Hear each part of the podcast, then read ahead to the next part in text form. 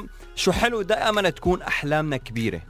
دائما نخلي حلمنا كبير. بتذكر لما كنت صغير آه كون عندي امتحان فكانت الماما حبيبة قلبي تقول لي بتقول إنه أنت بدك تجيب عشرة من عشرة. بتحلم بالعشرة من عشرة. مشان إذا ما زبطت جيب تسعة ونص. جيب تسعة. إذا كان الامتحان صعب كتير ما تقول لحالك أنا إن شاء الله جبت تسعة من عشرة أو أنا هدفي التسعة من عشرة أو هدفي ثمانية من عشرة. لا لا لا لا لا. خلي هدفك دائما كبير مشان إذا ما زبط يكون أقل بشوية صغيرة من ال... ال... الهدف الكبير اللي أنت حاطه ببالك. فشو حلو دائما تكون أحلامنا كبيرة. قد ما كبر الحلم قد ما كان الحلم ممكن نحسه مستحيل قد ما كان الحلم اللي إذا حدا بيسمعنا بقول شو عم تحكي أنت؟ مفكر هالشيء رح يصير؟ إيه ما ما رح يصير. إيه ما فينك؟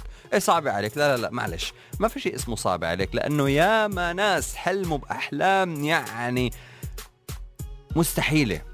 أو شبه مستحيلة وصارت معهم. فلهيك دائما خلي أحلامنا كبيرة خلي أحلامنا آه، على قد الأمال اللي نحن فيها على قد الشغف اللي عنا إياه بالشيء اللي نحن بدنا إياه. دائما خلوا احلامكم أكبر. ما بتقدروا مساكن ولا أحلى من هيك مساكن أحلام عم تتحقق. لو في شيء حلم حلمتوه بالزمانات حسيته صعب. وبعدين صار خبروني عليه خلينا ناخذ بعض الأمثلة. بتوقع في كتير أمثلة عم تسمعنا هلأ. يا ما حلموا بأشياء أو يا ما فكروا بأشياء. توقعوها صعبه كتير ولكن بالنهاية صارت معهم. فهي أمثلة حية بالنهاية صح ولا لا؟